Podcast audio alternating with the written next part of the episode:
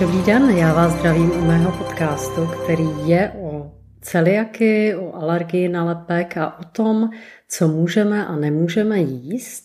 A já dneska bych ráda mluvila o tom, jaké jsou právě ty povolené potraviny pro nás a čemu bychom se měli raději vyhnout. Moje jméno je Dagmar Matějková, jsem alergická na lepek, lepek jíst nemůžu a mám takový hezký eh, web, který se jmenuje celiakárna.cz a na to můžete najít jak recepty, tak typy na ať už vaření nebo nakupování či restaurace, takže myslím, že si tam můžete najít celou řadu věcí, které vás můžou zaujmout. Tak pojďme si to probrat nějak systematicky, abychom si řekli, co můžeme a co nemůžeme jíst. Ten lepek je obsažen v obilninách a, nebo obilovinách, a to řeknu přesně. A ty obiloviny eh, jsou eh, pšenice, ječmen, žito, oves, ale pozor, je to třeba také špalda, protože celá řada lidí, která se ještě úplně neorientuje v tady tomhletom našem bezlepkovém vaření a pečení, tak si myslí, že ta špalda není Eh, nebo je bezlepková, což samozřejmě není pravda. Ono se to hodně stává u takových věcí, jako je třeba kuskus nebo bulgur. To se mi stává docela dost často, že někam přijdu na návštěvu, oni mě chtějí dát něco, jakože to pro mě vymysleli a že to bude pro mě úplně skvělé a udělají třeba bulgur nebo kuskus, což samozřejmě je opět výrobek z pšenice, takže to já samozřejmě jíst nemohu a nemohou to jíst celiaci ani lidé, kteří mají alergii na lepek.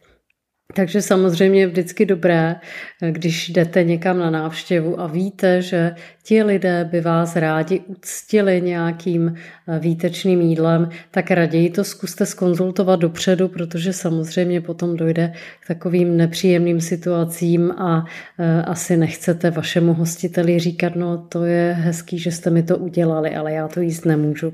Takže určitě tomu bych se eh, doporučila vyhnout, protože to jak si nebývá mm, to nejpříjemnější, ale co jíst můžeme. Takže eh, ony existují takzvané pseudoobiloviny a to je třeba pohanka.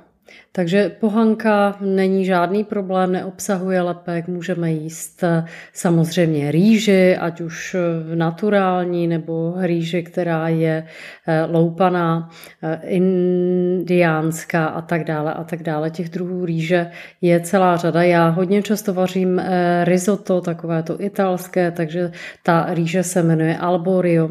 Určitě můžete vyzkoušet, doporučuji. Dále samozřejmě my můžeme jíst ty mouky, které jsou umleté třeba z luštěnin. To znamená, že je to eh, mouka eh, cizrnová, je to mouka hrachová, fazolová a tak dále. Můžeme jíst a můžeme používat mouky, které jsou z ořechů. To znamená, eh, může být z vlašských ořechů umletá, z mandlí, z lískových oříšků a podobně. Že vždycky sledovat samozřejmě u toho balení, z čeho je to připraveno, eh, jakým způsobem je to ideálně. Na mléto dneska se používají třeba takové ty mlínské kameny, což asi, eh, co jsem se dočetla, by mohlo být stravitelnější pro náš organismus, takže určitě bych se podívala eh, na to, kdo, kdy a jak tu mouku umlal. Takže to jsou takové ty typy na ty mouky.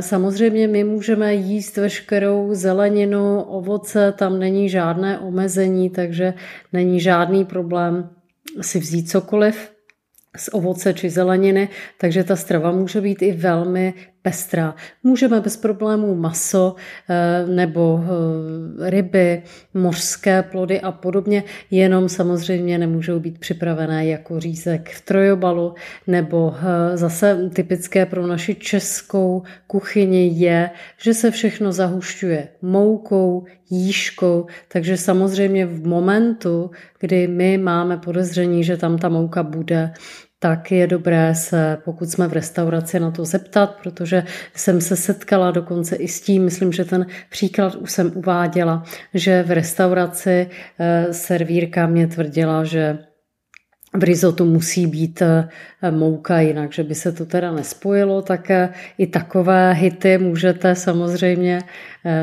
s těmi se setkat, ale opravdu zkuste si to vždycky v té restauraci zkontrolovat, protože nebude špatně té servírce, která třeba ani neví, co tam ten kuchař do toho pokrmu dal, ale bude špatně vám nebo budete mít poměrně nepříjemné komplikace. Takže to bych určitě Eh, vám doporučila vždycky si eh, zkontrolovat. Dále, co můžeme jíst, eh, tak určitě jsou to různé takové, mně třeba vyhovuje konkrétně azijská kuchyně, protože azijská kuchyně minimálně využívá mouku. To znamená, že když půjdete do indické restaurace třeba, tak to všechno ty omáčky, ty kary, uh, oni to používají nebo dělají to jídlo většinou, ty omáčky jsou hutné, ale jsou z uh, rajčat nebo je tam kokosové mléko a podobně, takže tady tohle to všechno my můžeme konzumovat bez problému.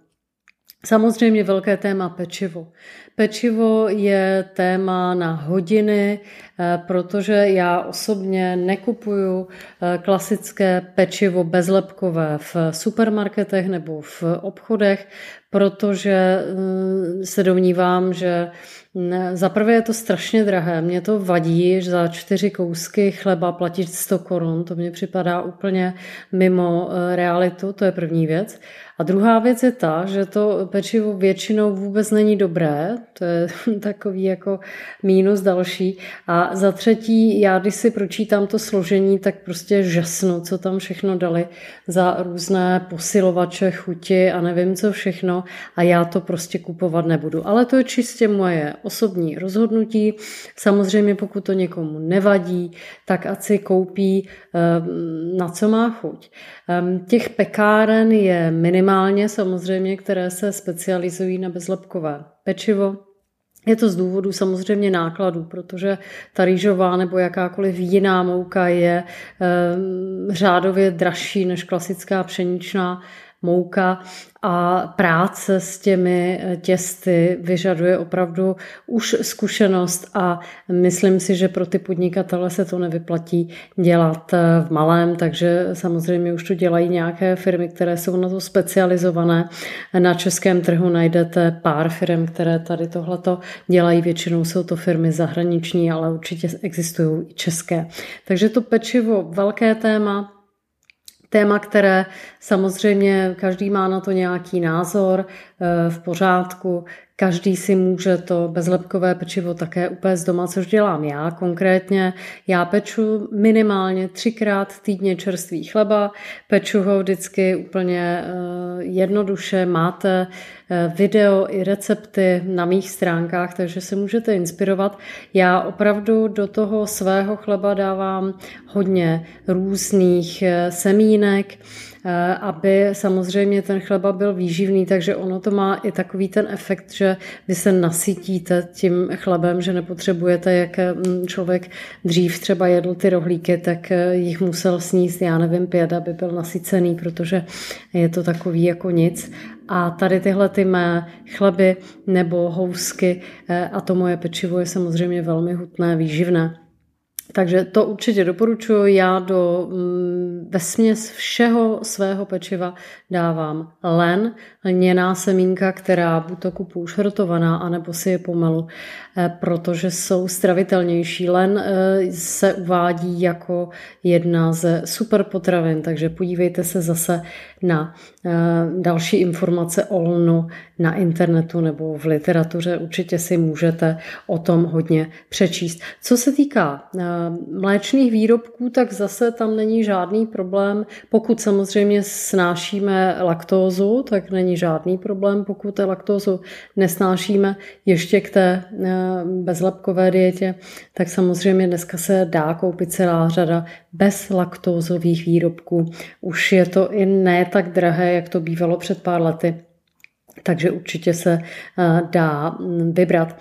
Eh, možná ještě eh, zmíním takové ty škroby, které já používám, jak kukuřičný, bramborový škrob, tapiokový škrob používám také a dávám ho mm, ve směs do těch svých těst, když peču chleba nebo housky a tady tyhle ty škroby Opět bezlepkové eh, se používají také na výrobu bezlepkových těstovin a musím říct, že mm, jakmile se to naučíte dělat, opět ten recept, podívejte se na moje stránky, najdete ho tam, eh, je snadný, a ty těstoviny jsou vynikající. Mm, myslím si, že ani nepoznáte rozdíl, že to nejsou klasické pšeničné těstoviny. Takže vyzkoušejte tady tenhle ten recept a to by bylo z mého dnešního vysílání asi všechno.